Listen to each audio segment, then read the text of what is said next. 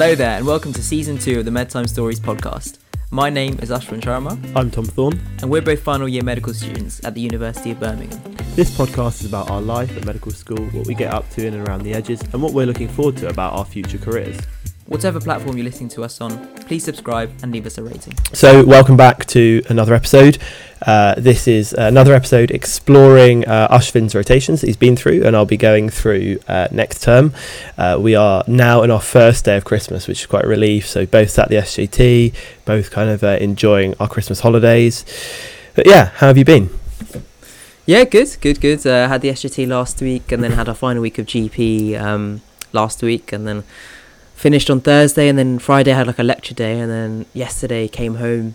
I was the last one to leave, um, then came home, and I had like the kind of an eventful journey back home. I don't think I've actually told you what happened. Oh, really? What happened? what happened? Yeah. so I went to um, uh, before I came home. I went to a friend's house to drop off some um, Christmas cards, Yeah. and I kept my phone on airplane mode. It was on eighty percent, but I was like, because I want to like listen to music or listen to a podcast. yeah, yeah, yeah, yeah. So Listen I to took it us. Off airplane. Our old yeah, yeah, episode. yeah. I was listening. Yeah, listen to us. so then um, I took it off airplane mode, and my phone dropped from um, the battery dropped from eighty percent to one percent, and I was just like, oh, what was going on here? What, like that? Like instantly? Literally, yeah. Straight away, it dropped from one to one percent, and then it started going up again, and it went up to four percent, um, and then it just stayed at four percent. So I kept on airplane mode the whole time. I had an episode downloaded, and I kept. Um, so I was driving on the way home. I left at a really bad time. I left at like four thirty, so there was a lot of traffic um, on the motorway. And then, so it was two hours on a usual half, like one and a half hour journey. Um, and then, as I'm about an hour into my drive, I just realised that like I can't see much because my the, it's, there's ice on my windscreen and it, it's just fogging up again. I'm just like, oh my god, like what do I do? Do I just try and like drive all the way through this? Because I can still see like um, a bit, but I'm just like, actually no, this is getting. Did you not have any screen wash? I did. Oh no, so it was like so that thing is meant So to be this like, is this is my bit of advice that I gave Ashvin. Yeah. I'll, I'll let the listeners Yeah. in on this. I bought a Yeah. big big jug of screen wash uh, to university. I went, Ashvin, before you go home, make sure you've got enough screen wash and fill it up. no, but Like, no, but I, it's I, no, I topped it up last week. Yeah. So, What? It's not going to empty in one week, is it? Well, I mean, if you're having to use it, I mean, when I was driving home, I was having to use it like every like like 10, 15 minutes because it, like all of this stuff sprays up off the road and then just freezes on your windscreen. No, but you know, um, this stuff is meant to be like antifreeze as well, isn't it? Mm. Yeah, so Yeah. it was like I was trying to like wipe, um, trying to, uh, but it wasn't working. It was my windscreen wipers just. Well, the problem I was having, I know it sounds really like a dad, is that the nozzles were actually getting blocked. They were getting frozen. I think so that's it. That's what the nozzles were freezing, so I was pulling the thing in, and it was making Yeah. the sound like it was trying to pump it out, and nothing was Yeah. coming out. And I know I've got loads in the reservoir. Yeah. Yeah, yeah, that's that's what I was thinking. Yeah, the reservoir. Um, and so um, I had to stop at a service station Oh, because um, it there was like it was showing red on my sat nav, so there was a lot of traffic ahead. So I was Mm. just like, okay, I'm gonna get stuck here. So I had to stop at a service station, um, and then I, I bought de-icer, and so I did de-ice my windscreen, um, and then uh, not defrost as I used to say. And then I remember you telling me you're like, you defrost food, you don't defrost your windscreen. Um, that's, that's such a me thing to say. Yeah. um, so I de-iced it, and then uh, on the way home, then my screen, um, my washer started working again. So it Mm. wasn't working before that. I don't know what was going on, man. Um, it was definitely frozen. I think you So- still probably got home before me anyway. I mean, it took me four hours to get home. I left at quarter past three, so I got home at quarter past se- quarter past seven or twenty five past seven. Yeah, I got back home at quarter to seven. Yeah, so you got back home before me. I mean, your journey's half the time, but you left late. Did you drive straight all the way through? Hmm. Oh wow. It was really busy around the M25, but it always is. And it's like the worst day to drive because it's the day everyone's going home for Christmas and stuff. Anyway, on to our on to our main topic today, uh, which is we are talking about GP, which is the not actually the second rotation you did, but the one you finished most recently. So we thought, kind of, while it's still fresh in your mind, we'll we'll talk about it. And so, I hope you don't mind, mate. I'll ask you some questions, and then you can kind of fill in anything else that you'd um, you'd like to talk about. Does that sound okay? What's this? Uh, what's the series called again? Um, I I can't remember the name of the series. To be honest, um, I'll, I'll add it in at the beginning. Stop atting me. Yeah. Anyway, so my first question for you is, um, you did GP. First off, Mm. what would you rate it out of ten? Uh, nine. Okay. So why does it get a nine? It gets a nine, I think, because it's something that I've thought about before I'd done the done the placement about um, potentially a future career. Um, I was apprehensive about going in here, coming off an intercalation, um, where I don't think my knowledge was that good. But I think this is the placement, and I think you'll find this as well, where you have the most responsibility as a student. And I think I mentioned that in the post as well yesterday. Um, it can be quite daunting. I know it depends on the GP practice you go to. Sometimes you share a list with your GP, sometimes you have your own list. So um, I was lucky enough to have my own list. Um, Yeah. And so I was just thinking actually yesterday, when I was reflecting on it on the way home, I was just thinking like, the difference from what I was in week one to the difference where I was in week five is actually like night and day. And you just pick things up because you see the same. You see, I was seeing eight patients a day, um, and so the patients that you see, you learn how to interact with patients. You learn that sometimes patients call with not an agenda, but they have an idea of what they want, um, and you learn a bit more about what goes on, and not just the consultation. And and I was just thinking back to when I was a kid, and you go to the doctors, you go to the GP, and then um, you see the the patient before you come out, and you're thinking, why are they not just calling me in now? What's this this like ten minute break in between each patient? And then you realise it's the documentation, it's the referrals that you have to do, it's the blood tests you have to order, um, it's all of this these things. So it it was really like really enjoyable. Um, I'm sure we'll come on to like how long it, I how long it was for me and uh, how that might have differed to other people, but honestly, it, it flew by. I really enjoyed this five weeks. Oh, that's good to hear. I mean, if you were, to, I mean, my next point was, what was your the kind of the best part about it, and what was the worst part about it? So, in the, how it works in Birmingham is is that three days a week you're on your own in a GP practice. So there's no other students. You're you're the only student in one GP practice. So that was Monday, Tuesday, Thursday for me, and Wednesday you have a group GP. So there's about five of you, uh, four or five of you in this GP practice. Um, so I think the best parts one is um, in the group GP. Um, I, I really got on with everyone in our group. We had such a great group, um, and our GP tutor honestly was the nicest GP tutor ever. Like she was so nice. So it was really like a nice break from the individual GP, which was quite intense, uh, Yeah. hours wise. Um, so I really enjoyed that. Another good part was the individual GP. I, I, me and my GP got along very well. Um, so so we struck up kind of like a good um, like kind of working relationship, and and um, and so I, I I honestly looked forward to going in every day. Um, and teach me a lot of things between each patient, and um, I'm sure I'll come to it. But um, when I left um, yesterday, or sorry, on Thursday, like it, it genuinely, I, I found I was very sad to leave. Um, so I think, and also because you see these people for five weeks, and my practice was such a small practice, so you build a relationship with. Uh, there were only two GPs there, so the GP partners. You build a relationship with the receptionist, the cleaner, um, the admin staff, um, the nurse, the HCA. So I got to know everyone so well, and I was actually uh, thinking about it. I'm actually fortunate; it was a very small GP practice, so then I got to know everyone quite well. You kind of didn't get lost in the system as the student that just rotates through. You actually kind of built those relationships with everyone that kind of works there, not just the medical staff, which seems kind of quite nice, isn't it? It's almost like you embedded in part of the team. You weren't just Yeah. like you were floating through for a few weeks. Yeah. No, I felt I felt like a uh, a part of the team, um, and I felt like I wasn't just someone who was hol- holding everyone back. I felt like people Yeah. were treating me as an equal, um, and like and you were I- I actually kind of- facilitating people getting better and like helping the system. Yeah. Right, and I was thinking because it's a small practice and they have a lot Mm. of patients, so like I'm kind of actually helping um, to solve the need because you know there's been a it's a lot of demand at the moment. Like Yeah. I've seen the tasks my GP has, like the the number of outstanding tasks she has, and she's swamped like every single day. Um, so I would say, uh, what was the worst thing? I think the worst thing I wouldn't say it was bad per se, but I think the thing I found most difficult was doing anything other than GP uh, throughout the week. I, I didn't do. I've told you this. I said for the past five weeks, like I haven't done any extra work per se. Yeah. it's quite Um, difficult for you, isn't it? Yeah, yeah. I mean, Monday to Thursday, I, I used to get back at finish at about half six, average about half six, then get home for about quarter past seven. Monday to Thursday, I have tutoring seven thirty to eight thirty. By that time, I'm knackered, um, and then I'd either go to the gym or something, come back. Um, so then it's like 10, 10.30 and then I go to sleep.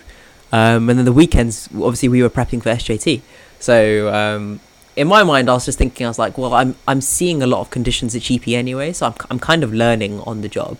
Yeah. Um, so that's, that's kind of way I justified it to myself. Um, but uh, I, a worst part, I would say, is probably how tiring it was. But also, that's one of the good parts in the fact that I was busy for the whole of the five weeks.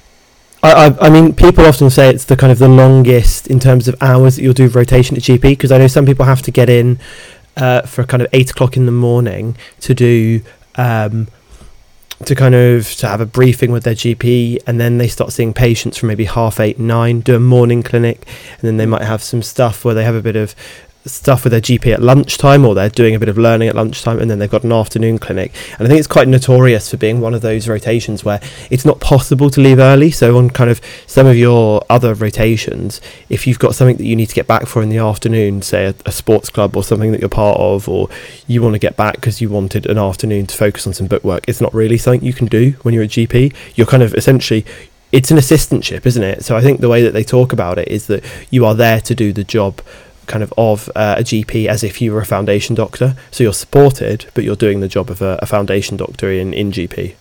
Mm, mm. Yeah, and what I was telling you as well is that, that your your experience will vary depending on what practice you go to. So Yeah. every Friday or every other Friday, we used to have lectures at med school, and everyone on GP used to come to these lectures, and so you would get to know like what everyone's experience has been. And some people would say, "Oh, I, my clinic starts at half nine. I have a morning clinic till half twelve. Then I have a three-hour break." And then uh, half three to five, and then I, I go home at five. Um, other people would say, "Oh, um, I just go through all my patients and then at 2 2.30 I, I can go home um, for me it was more like clinic starts at 9.30 um, and then you take your break when you feel like you need to break um, i don't have three hours in, in, in between uh, sort of to take a break.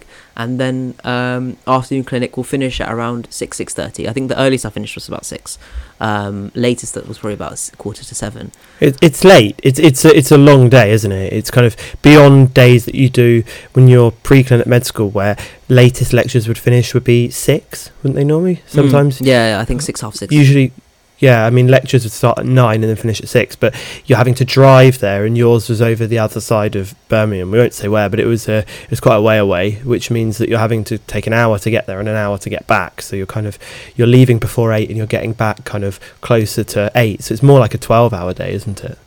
Yeah, so I think I'd leave. I mean, you obviously you leave a lot earlier than me, but I think I'd leave about seven forty-five to seven fifty, Yeah. and then I'd get back about seven quarter past seven. So it's, it's almost a 12, uh, 11, 12 hour day. Um, Yeah. yeah. You leave when it's dark. You come back when it's dark. You you don't see the sun. yeah, I mean, it, it feels a bit like that, doesn't it? Any time you come back after about four o'clock, it's dark at the moment. Yeah, Yeah, yeah. And, and do you know what? Actually, do you know what one of the? This sounds really weird, actually, but but but in hospital, you walk around a lot. Um, whereas in GP, like the only thing I don't I don't actually like is that you find yourself sitting around a lot. And Yeah. sometimes if you're stuck inside and you and you're, you're not moving, this is what I find as well. Like I, I don't know, I don't feel as if feel as good. Like I kind of like to move around a bit. You want to walk around a bit. I feel like I'm quite a restless person. I feel like I find that quite difficult. I like being like on Mm. the go and doing things, like yeah, trying to solve problems like then and there. And I feel like yeah. sitting No, I know, down yeah. the whole day is not me. But yeah, and and I know you wear an Apple Watch, and I, I wear like a Garmin like running watch, um, and so it tells you like the steps that you've done in a day, and like I remember coming home from GP like every day, and I'm thinking like I've done like under a thousand steps in the whole day here. I feel exhausted, so like, um, which is not good, and I was, that's why I used to go to the gym and like walk on the treadmill for like 20 minutes before I actually start doing anything. Or whereas when you're when I'm in kind of when I've been in placement, uh, I've just been walking around trying to like find like skills and stuff to do on the wards, and I end up Yeah. just walking like 10k a day without Yeah, even realizing it because you're just wandering around the hospital and you're kind of you're on the go, and I, like it doesn't tire me out, but it's kind of you're actually getting a bit of exercise and stuff in that way, yeah, aren't you? yeah, yeah. So actually, it's a bit, it might be a silly thing, but that's probably the worst thing I'd say. Yeah. So to get back to one of my questions, I uh, one other one was, could you see yourself working there? And you kind of answered it a bit earlier, didn't you? Yeah, yeah, definitely, definitely. I think I'm not sure whether it's because one, I had a, an idea of maybe this is something I'd like to go into. Yeah. I think a big part of it is the fact that you don't feel like you're in the way of anything and you're actively helping them. You're actively responsible for patients. You're actively taking histories, deciding on management plans, um, either referring patients to different places. Obviously, you won't do this yourself, the actual referrals or anything. Yeah, you yeah. run it by your GP, and your G- you have a dialogue with your GP. And I was very lucky. It wasn't like my GP was telling me, "No, this is right, this is wrong." It was more like, "Okay, what do you Hmm. want to do? What do you think? This Okay. is what I think." Um, what do you think? You could do that. We could do this. What do you think? So, so I remember she asked me a question. This was in the first week, um, and she said, "Oh, what do you want to do?" Um, and I said, the way I answered the question was, I said, "Would you do this?"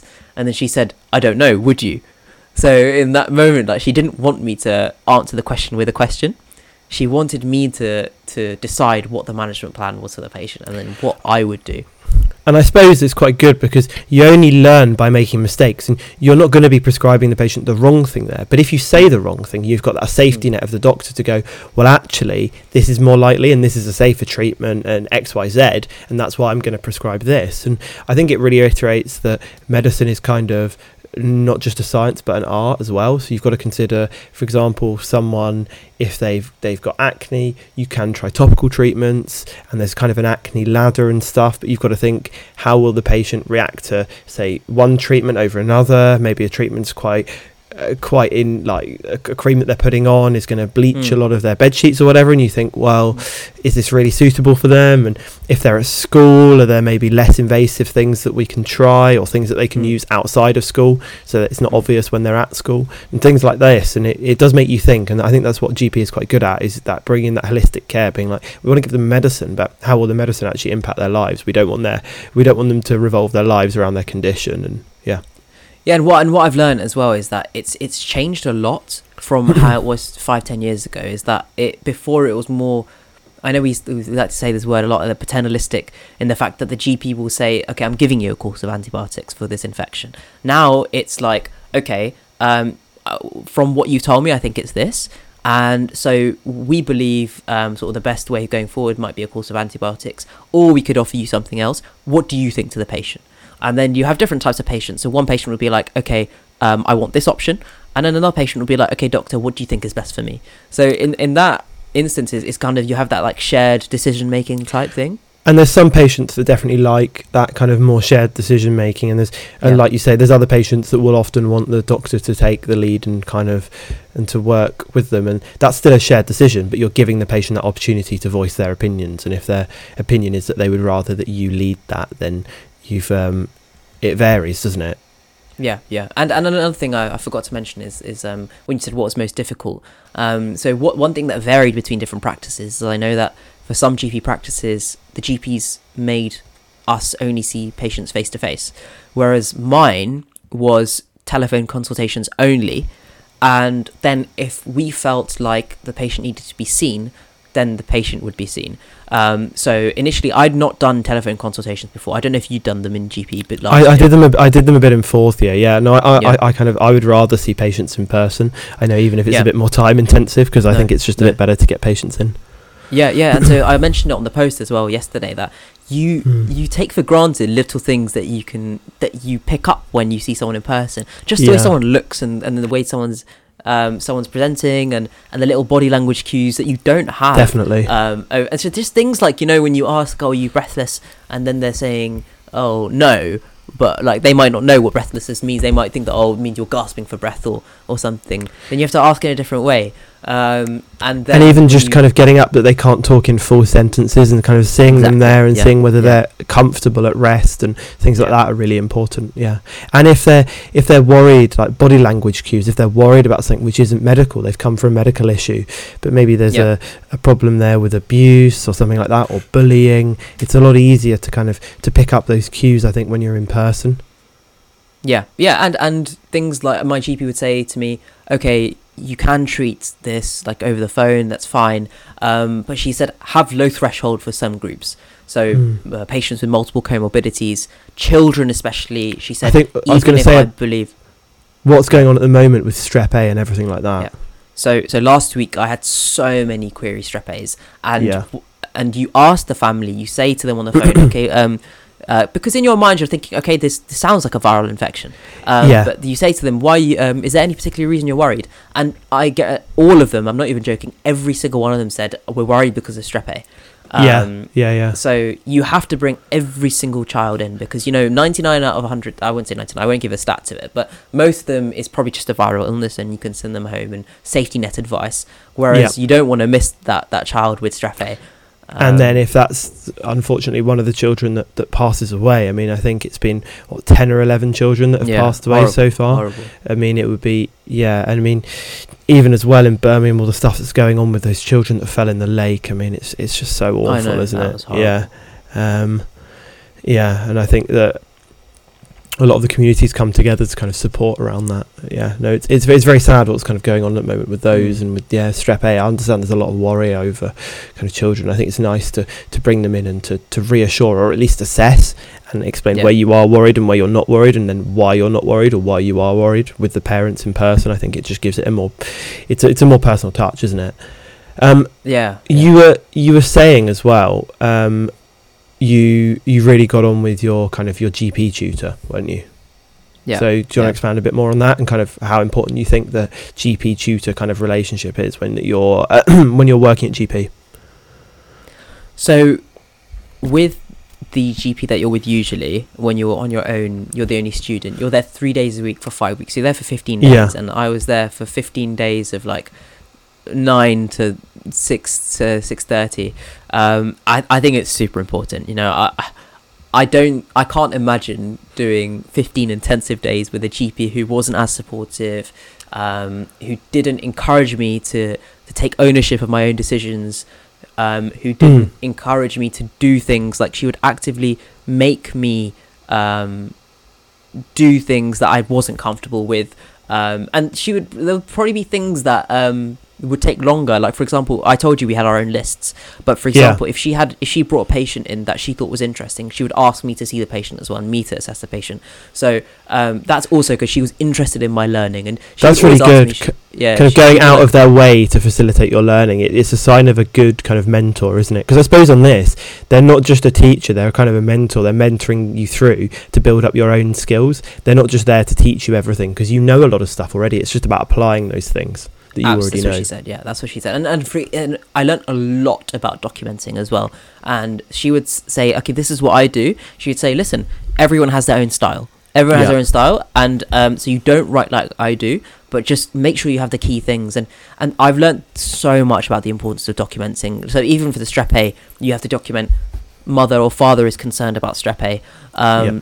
From a medico-legal perspective, is what both GPs have told me is that um, with with It's, sometimes it's really crucial, isn't it? Yeah, to make sure that you're you're treating them appropriately and that um, they're they're getting the care that they need, and you're kind of justifying why you've given the care that you have.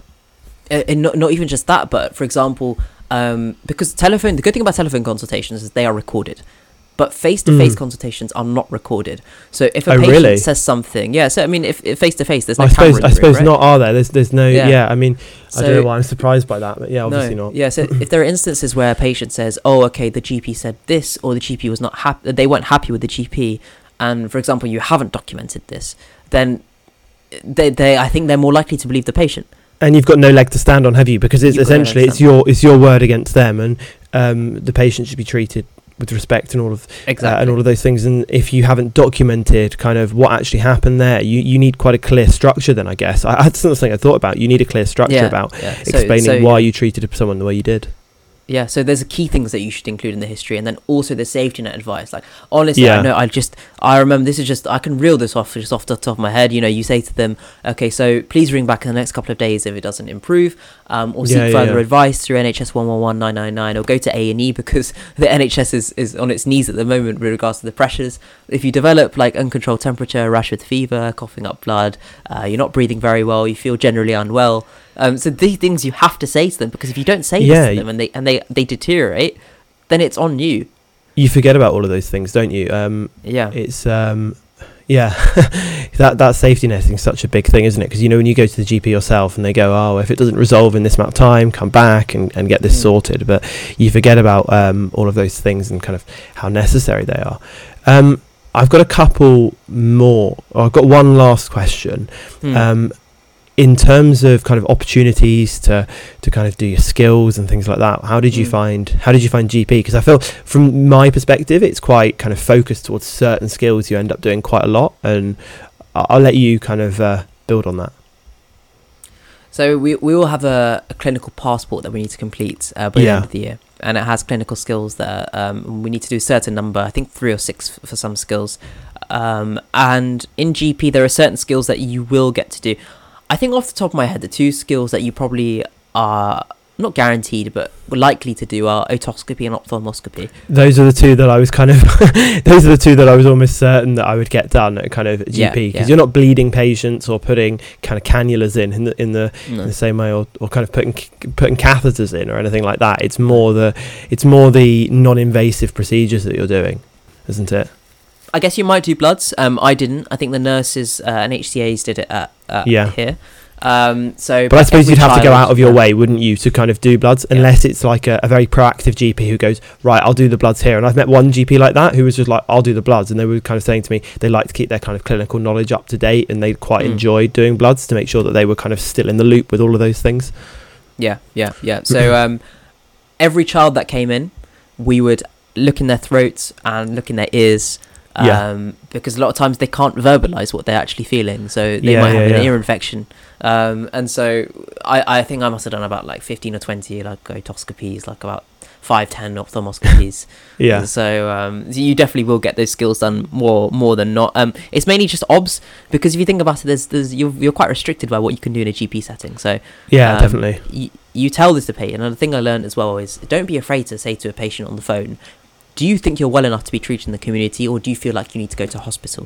Because you Yeah. explain to them the tests that we can do here are not as specialized as what they can do in the hospital, and it may be the case that we, after assessing you here, we feel like we might need to send you to hospital in the end.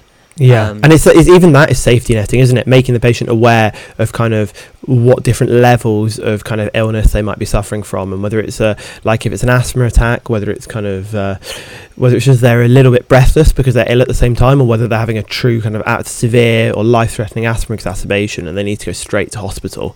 I suppose the observations are quite crucial because at home patients often don't have the ability to monitor their own temperature or their own SATs or their own heart rate, and it's quite crude. And that's just that kind of bridge between secondary care, isn't it?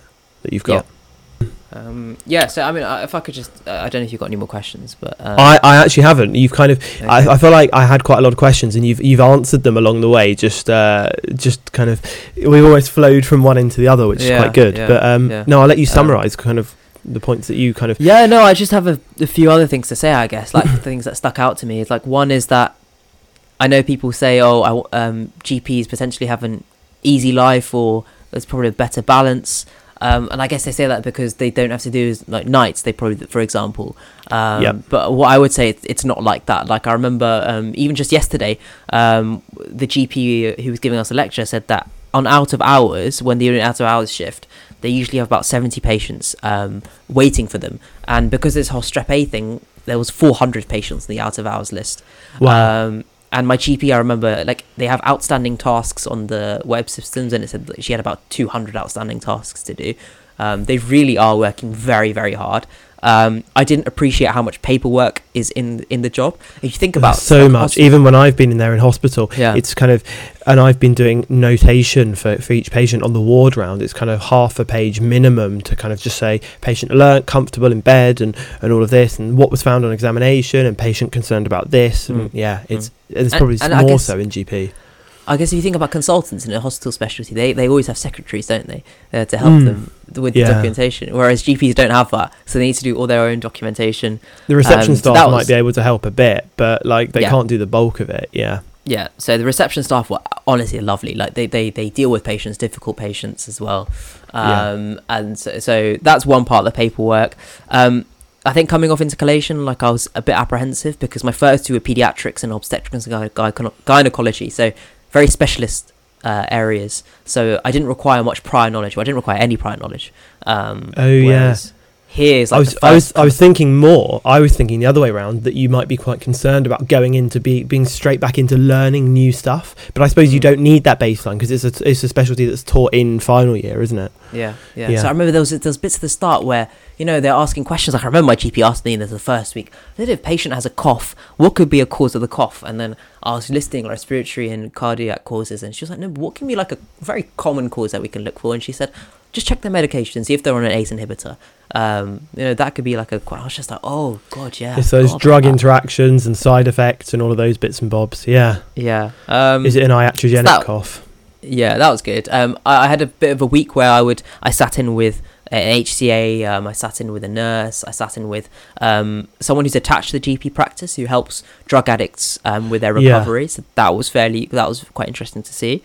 Um, I in some notable cases is as I saw someone with renal colic, um, and and how I describe this is this I've never seen someone with observations so normal look so unwell um, they looked so unwell. And then you look at their SATs, you look at their temperature, you look at their blood pressure. Look, it's all very normal. Um, and you're just like, oh wow, the pain, the pain this patient must be in is, is like Mm. ridiculous. Yeah, I Um, mean, I've seen it a couple of times in hospital, and it looks so unpleasant. But I imagine Mm. when they present to GP, you're just like, "How have you made it into GP?" And not kind of those are kind of the cases where Yeah. you think almost you should have gone to A and E if it's really bad, and then you end up with a lot of people in in A and E who kind of probably could have seen been seen by the GP. So uh, yeah, Yeah, yeah. And Mhm. um, uh, another one was um, another case was someone with breathlessness. This was on Thursday actually, my final day. Um, on Yeah. the phone, they were so breathless, like speaking to me like this. And then I said, um, "Have you not considered going to A and E?" I was quite worried at that point. And then she said, "Oh, if I didn't, if I didn't get an appointment with you guys, I would have." Um, and this was like eleven, and so I was just thinking, I was like, she must have been waiting for two, three hours. So then I said, you know, you can come, you can go to A and E, or you can come in the next ten minutes. So she came in the next ten minutes, and um, she was breathing so. I I've never seen like, someone breathe so like um, heavily, but then her sats were Mm. hundred percent. Um, and you're thinking, you're like, what's going on here? Um, so that was another case that I was just I was thinking. So we we um, prescribed her an inhaler, um, actually, um, to help with her breathing. Um, I think it was related to something else. I think she must have had um, she had slightly she had a scattered wheezing and reduced entry in her lungs. So we did give her some antibiotics. But it makes you Um, think as well: is it reduced breathing because of it's a panic attack or something like that? And it, is Yes. it is it a purely medical thing, or is Yeah. it kind of um, when I say medical, I mean like is there a like a, a physical cause of something wrong with the lungs, or is it that come someone's hyperventilating because they're stressed or because they're anxious? And these are all So, things that are yeah. really important to So consider. So this is what I wanted to come on to as well. And then when you dig deeper, yeah, you find out she's very stressed at the moment with her personal situation and then Mm. you end up having to sit with this patient for about 15 20 minutes because she uh, unfo- like very sadly she started crying in front of us and and like and then she realized like it's probably a combination of all the things okay she does have an infection but it's these things that Mm. are these deep rooted issues as well which are sort of making her condition even and worse it's the kind of the straw that broke the camel's back, and it's suddenly it's all just come to come to a head, and feeling this breathless all of a sudden. Yeah. Yeah, yeah. So, so that's that's uh, kind of what I wanted to say. Overall, I, I really enjoyed uh, GP. Um, I, I like I said, I got to know everyone very well. I, I um gave everyone an individual Christmas card, um, which was nice. Like um, uh, and I wrote a little like message for everyone, like personal message, because I really did thankful. I'm really am Yeah. thankful for how they treated me. And I remember my GP. She said to me, um, I gave it to her first thing in the morning. And she said to me, um, uh, she read the first two lines of the card, uh, and then she said, "Oh, sorry, I can't read this now. I, I'm gonna have to read this when you're gone, otherwise I'm gonna start crying." um, and then um, the receptionist, really sort of- as I was leaving, because I said to the receptionist, um, I said, "You're the first person I see in the morning, and you're the last person I see before um, I leave as well." She's there from like eight eight thirty to about half six uh, seven. Um, and then as I was leaving, she said, um, she, "I remember she was like, oh, good luck,' and I could see her tearing up as well. So it was that's so it really was- sweet. it's- yeah. it was nice. So like, it is sad to leave. Like, I really really enjoyed this book. Oh, well, I think that's a lovely point uh, to kind of to end on. Thanks, uh, thanks very much for answering my questions. And um, if we don't record another episode before Christmas, uh, have a lovely Christmas, Ashvin. And then, obviously, to everyone listening, have a lovely Christmas. I hope you're enjoying it with your families and that everyone's safe and, and healthy over Christmas. Uh, yeah, thanks once again for listening, and we will be back with more episodes in the new year. Thank you very much for listening. Please leave us a like, give us a rating, and subscribe on whatever podcast platform you use. We'll speak soon.